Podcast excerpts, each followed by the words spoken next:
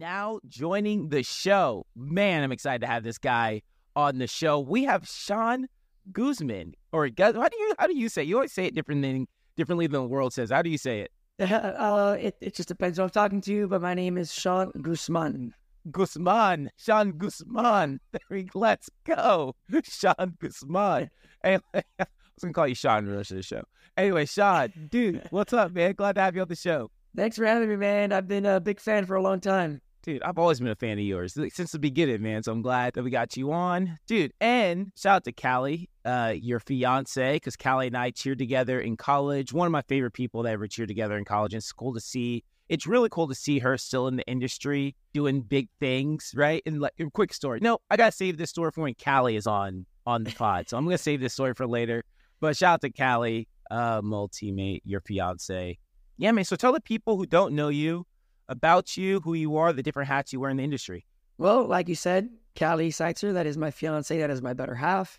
Uh, but before I met her, my story starts back in 1999, is when I started with Top Gun All Stars. Pretty much never left. I've just grown up in the program. I'm going on my 25th year with them. Uh, I started as an athlete. I was on our large co-ed team for many years, on our international team. Uh, I coached teams for many years. Our Lady Jags, our six six, and our code four primarily were the last teams that I had coached for a good amount of time. 2017, I took over the tumbling program. Uh, we we had a tumbling program. It just wasn't anything. Not that anything, nothing special. It was just it was there was no one heading it because you know the owners had so many different things t- to handle you know, I saw kind of an avenue and a niche in the gym, and I'm like, hey, let me take this over. I think this is something I can I can put under my belt. So 2017, I took over the tumbling program, and I never looked back. So I've been doing that uh, since then, and I've been lucky enough to be able to do camps, clinics, conferences, coaches trainings around the United States and around the world. I've gotten to work with some great uh, companies doing performance judging. Yeah, I try to do as much as I can in the industry. there we go. Love it, man. Dude, what I love about, and real quick, if you guys do not follow Sean on Instagram, you have to Top Gun underscore tumbling underscore coach. And what I really like about your Instagram, you know, most coaches will go, they'll post their drills or whatever. But you, you know, you'll post a drill or you'll just post like a picture and then you'll have a super long description, like, and you'll just make a little blog post out of whatever and just talk about, you know, inefficiencies that you see in the industry or things that we need to focus on in tumbling. So if you're a tumbling coach or just a coach in general, just trying to, you know, increase your knowledge, Sean has a really good page that just talks again more than just the drills that you post, but you just post again like you'll just post explanations. So super excited to have you on to verbally discuss some of these things. So we got F through J. You ready to get started, man? Let's get started. All right, here we go. F. So in the industry, obviously the industry is super focused on back tumbling and front tumbling and you know is just a is on the back burner. So we're gonna throw we're gonna do a little we're gonna switch it up a little bit. We've got f. So f is for forward. Talk to us about going forward man. Man you are touching on my heartstrings. Um especially now with the way the industry is evolving forward is because of score sheets of course forward tumbling is being recognized a lot more than i think it has been in the past I am a huge advocate for mastering forward momentum. And it kind of started when Top Gun and what used to be known as Ohio Extreme joined forces and it became Top Gun Ohio, which, you know, I have to thank actually Jimbo for kind of turning me on to this. But I'm a huge advocate for mastering forward momentum, like I said. So handstands first, front limbers, front walkovers, front handsprings, and then roundoffs. And people always ask me, well, they're like, why would you do that? Or why is that your ideal progression? You know, think about what every skill that we do in tumbling usually starts as. It usually starts as a forward momentum skill, like a round off, into a back handspring, and then into, you know, a tuck layout full double, right? So if you get really good at going forward, like a front handspring, automatically the round off should get better, which makes everything else after that gets better. Most of the time, as cheerleading coaches or as athletes, they walk into the gym. Usually they learn four rolls, handstands, and then the next thing they learn is a cartwheel. So what's happened is I haven't mastered forward momentum, forward length, and forward stretch yet. So now I've learned a handstand, and now I'm shortening myself for a cartwheel. And that's usually where most problems start. You know, when you talk to an athlete about their tumbling pass, you're like, you need to extend your lunge, extend your hurdle, get your hands further. Well, if I would have mastered forward, like for enhancements first, I almost would never have to worry about going backwards. So you come back home to our gym, I warm up every single one of my kids in every single class with forward first. Handstands, limbers, uh, walkovers, and then for handstands if they apply. So forward momentum first is my biggest thing absolutely love that. I, you know, I you know what I really love about doing these um, calls, especially this A to Z, is I get to learn so much as a coach as well, and that makes perfect sense to master the forward before you even get into the the cartwheel and the roundoff. That that makes perfect sense now that you explain it like that. Um, and coincidentally, shout out to Jimbo. Uh, the last time we did A to Z, we had Jimbo, and Jimbo actually had the same set of uh, he had F through J as well. So you know, kindred spirits. Here we go. Shout out to Jimbo. All right, man man, let's move on to G for glute activation. So talk to me about the glutes. Talk to me about how to activate them and, you know, why they're important in tumbling. Well, uh, I don't think people realize, well, maybe they do, that your glutes are pretty much your athletic muscle. Um, so not only when it comes to tumbling, but any sort of athletics, that's usually where your power base is concentrated, where, where you're going to have most of the muscular activation coming from for, for athletics are going to come from your glutes. Uh, and especially when it comes to our uh, discipline, pretty much all rotation comes from the glutes forward or backwards. And I don't think people realize how important it is not only for them to be strong, but them to be able to be woken up and activated. You know, if you're going forward, like a front walkover, a front handspring, round off, front layouts, anything, squeezing your glutes drives your heels over your head or puts you in a straight line. If you're going backwards, squeezing your glutes drives your toes over your head. So think tuck, layout, pulls, handsprings, anything going backwards. So your glutes are pretty much your rotational uh, power point. That's where all rotation comes from. So not only do they need to be strong enough for them to create that rotation, but also they need to be active in order to be woken up to get going. So I like to do a lot of glute activation for warm up to help wake up the muscles. So when we start to go into rotation, they're ready to go. So, you know, prone leg raises where you're laying on your belly and lifting heels off the ground. Needle kicks are, are a great one to drive the heels up. But pretty much anything to activate the glutes. We'll do a lot of like band work, uh, monster walk, lateral walks with the bands that you would kind of do for uh, almost like physical therapy. But yeah, glute activation is something that's extremely underlooked as a warm up and also extremely underlooked when it comes to uh, a rotational sense as to why rotations have issues.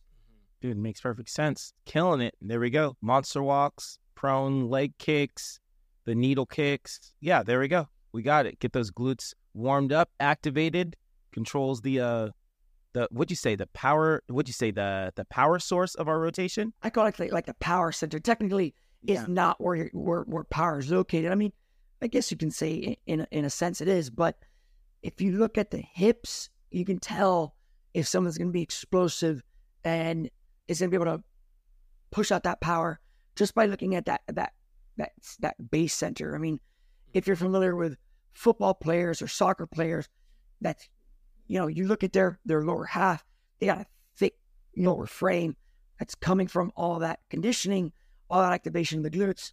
And you know they tend to be some of the most explosive athletes. So really focusing on the glutes for activation, for rotation, for stability, uh, for anything athletic, it's usually going to be where you want to start when it comes to, you know, any of the named above. There we go. Love it. All right, man. Let's move on to H for handstands. And this kind of goes back into that forward momentum uh, training. So let's talk, let's talk about the handstand a little bit. Coaches and owners, as choreography ends and comp season is around the corner, running your first full out is coming up soon. And if you're like most coaches, you just hit play and pray. But luckily for you, I have a preparing for full outs system, a step by step, week by week system that will get your team ready to start throwing full out routines. Join me September 23rd and set your team up for success heading into the comp season. Link in the show notes to sign up today. Man, handstands we should have left for Callie because that's she's like the queen of handstands. I'll try. I'll try my best. So I mean, I need. I don't need to say much about handstands. It's pretty much in every single skill that you're going to do. I even talk about to my level one athletes your forward rolls, the way you start before you put your hands down, your backward rolls, the way you start. It's it's in everything we do, and I think now more than ever in cheerleading because I think people understand you know why handstands are important, tumbling, but in cheerleading in general, you think of handstand positioning. That's the way you hold the stunt over your head. Uh, now with uh, hand to hands being so prevalent, that's the way you hold someone else over your head when they're in a handstand. So you, you see handstands being such a major part of our sport, even to the point that handstand canes, for instance, are being introduced as part of a training tool. When Kat and I first got together and we started talking cheer and talking, you know, the development and progression of the sport, she used to talk about how handstand canes was something that she used all the time. You know, her dad would make her a set of little handstand canes with some, you know, pipes and things like that. So we started to even make them because we realized, man, they're, they're such an underlooked part of the sport, handstand, and training handstands as a completely separate entity, not just as a progressional skill, so we started making handstand canes, which are kind of like the acro ones with wood blocks and, you know, metal poles and the wooden bases. Mm-hmm. So we made a few, and then to the point that Victor was like, hey, can you make a, a good amount? I was like, how many? He's like, 11 of them. I'm like, done. So in our one bedroom apartment at the time, we like sanded these wooden blocks, you know, got all the pieces from Home Depot, and we made 11 handstand canes. And, you know, handstands pretty much from the start of that season to the end when they were training hand in hands, our large co-ed team, from the beginning of the season to the end, it was the first year that they did hand in hands progressively got better. And by world, they were like solid as a rock, you know? So mm-hmm. handstand just being such an intricate part of tumbling, but now cheerleading in general. And I think it's it's becoming even more mainstream handstand training solely. You know, I think handstands as a whole has always been important in tumbling, right? But handstand training as an individual discipline has gotten so much bigger. And now, you know, Tumbl Trak has come out with handstand canes. You know, you see handstand canes being in gyms as part of training, you know, throughout the industry. So, you know, need I say more about handstands? I think so. And I'll leave a little bit for someone else to talk about handstands later. yeah, I don't think so.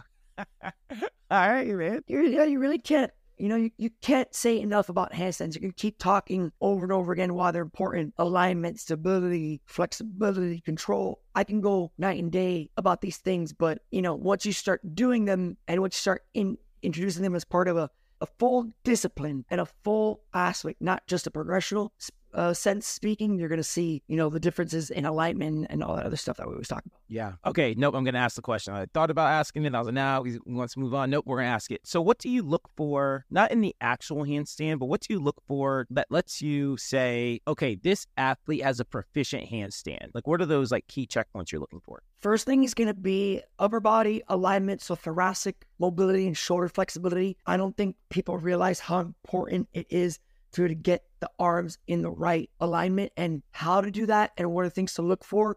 So if I'm looking at, you know, shoulder flexibility and thoracic mobility, that's usually going to lead me to believe that the athlete's going to be able to maintain a nice alignment from palm all the way to almost the hip line. Because if I have great thoracic flexibility and mobility, then I no longer need to stick my head out or arch in order to maintain that balance. So I'm going to be able to have perfect alignment uh, from you know palm to hip as long as I have really good glute engagement and a really proficient attention to squeezing the legs and inner thigh strength to keep the tight alignment, I'm going to be able to get that straight line that I'm looking for. I tend to always look for that thoracic and uh, mobility and shoulder flexibility to see if there's going to be great alignment go. Heard it here first. All right, guys, uh, let's move right along to I for injury prevention. So, talk to us about, you know, preventing injuries, some drills, some warm ups, and just maybe the mindset or anything you want to go with this letter. Injury prevention, I believe, has a lot less to do with what exercise I'm doing, what warm up I'm doing, but more so what was my progressions at the start? Did I focus on strength?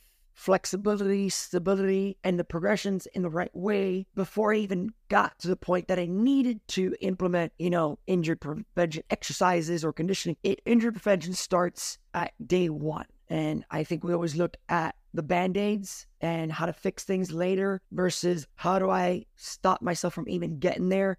And I think injury prevention starts at what I do with athletes on day one and how I set them up for success in their journey from the start So focusing on what I, not what I call, but what I've learned the term general physical preparedness. It's more of a fitness industry term. But if I can be generally physically prepared to be, do everything then I'm not going to my, put myself in the uh, the avenue of danger because I am so flexible, because I'm so mobile, because I am so explosive. The body's more ready to do the techniques and the skills that are being asked of. So I need to be more aware of day one base layer before I even throw in techniques. And I think once that's set, then you're gonna have a lot less of an injury rate later on. But the industry as a whole, we're looking more for daily things that we can implement because we're not getting athletes on day one. Most of us are getting athletes with some sort of background, whether it's a very small amount or whether it's something. We're getting athletes have some basic knowledge of what a cartwheel is, and what a handstand is. So we have to implement these injury prevention exercises. It's not just what do I do, but it's more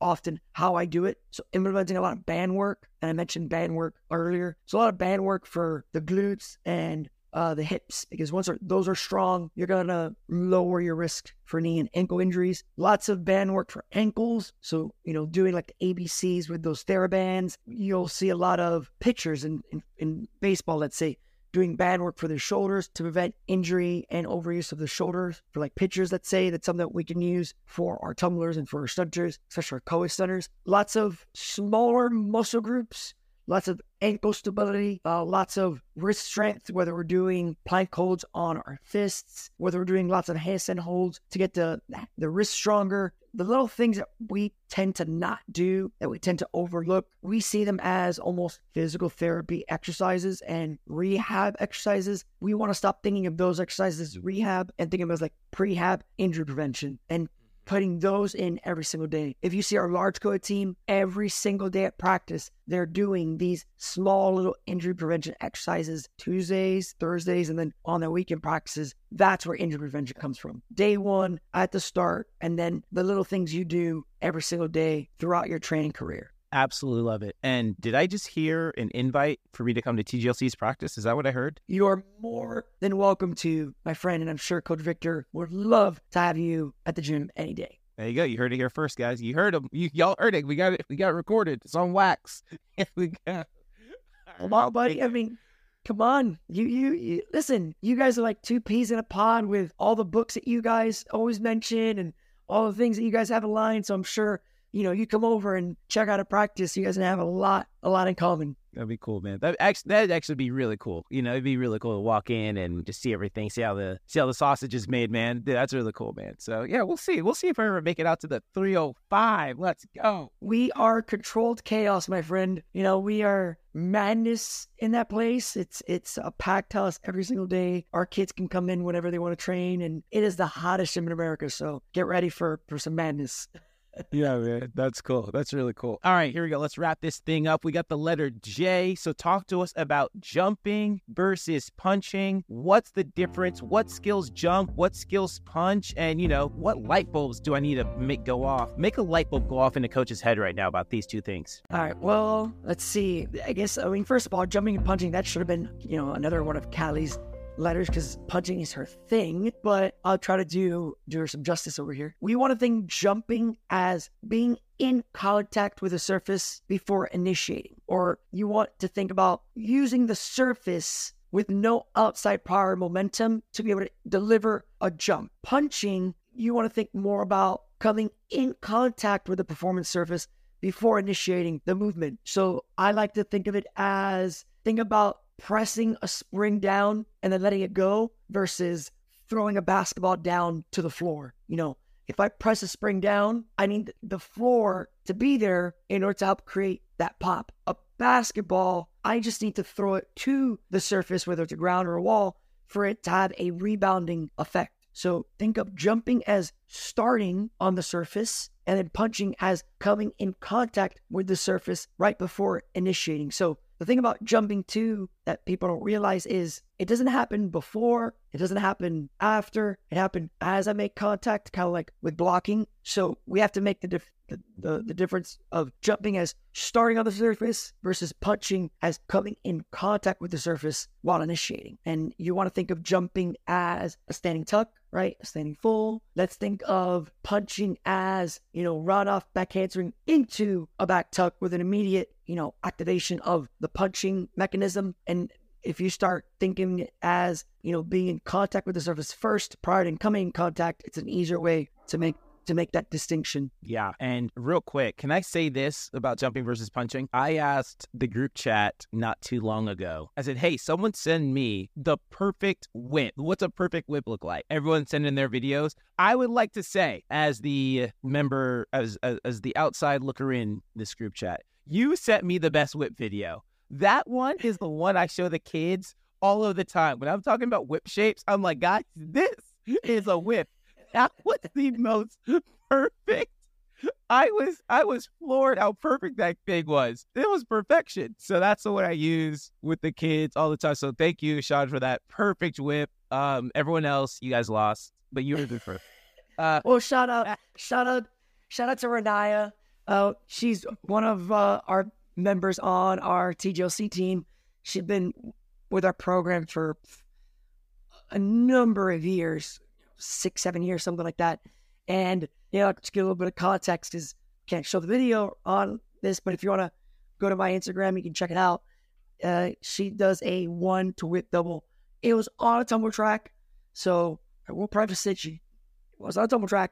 Um, but yeah, man, she she killed it. Her timing of her of her punches and of her initiation of the skills and her holding of the positions. She's she's a stellar one, man. She's a good kid, and you know that whip, talking a little bit about whips and, you know, the punch, a lot of punching just goes back to timing and shape. And I don't think people realize that the timing of when you punch and the shape of which you punch in is going to affect a lot. So, you know, not only focusing on the timing of the punch, but in the shape in which you do it plays a different, plays a big role. Yeah.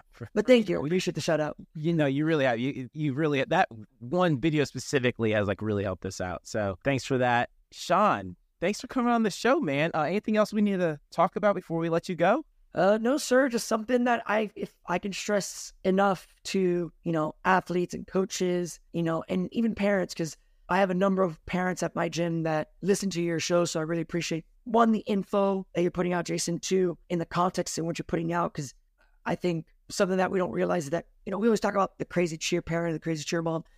I don't think it's that. I think it's just a lack of knowledge and people are scared or people freak out when they don't understand something. And that tends to be what we deal with as parents and, you know, moms that just don't understand, that want more information. And we put that in the jar of crazy rather than just not knowing. And you're doing a great job of getting the education to the parents more so than anybody. So, and I think that's really helping these parents understand what it is that we're trying to develop and what we're going through as coaches. So, if I can say anything, it's to really take your time when it comes to proper progression, general physical preparedness. So, how flexible and strong they are, uh, how explosive they are, because I don't think we realize that 99 out of 100 times the things that we're talking about in our sport are not technical issues, they're mechanical issues or conditioning, flexibility, strength, explosiveness. So, if we can focus more on those things and really dial in, you know, the athlete's physical readiness to do these skills, we're going to be helping ourselves a lot longer in the future. You know, take an athlete two, three years, just really nailed that down. And I promise you, you're going to cut that learning curve later when it comes to skills or technique. Dude, absolutely love that. You crushed that. That was fantastic. Thank there we go. All right, Sean. Um, before we let you go, how can the people, if they want to stay in contact with you, they want to reach out to you for a camp or a clinic, or they just want to follow your journey online, where can they reach you at, you know, socials? If an email you want to throw out, anything you want to throw out or plug right now, go ahead and do so. So you have uh, Top Gun Tumbling Coach on Instagram. Uh, you can also catch me on Sean at TopGunCheerandDance.com. You can also email uh, Top Gun Miami. Uh, all the info is on the website, Top Gun uh, cheerandDance.com, I think. Mm, Might want to double check that. Um, I also have a company that is kind of in the works and is going to be uh, be promoted a little bit more. It is In Spirit Industries.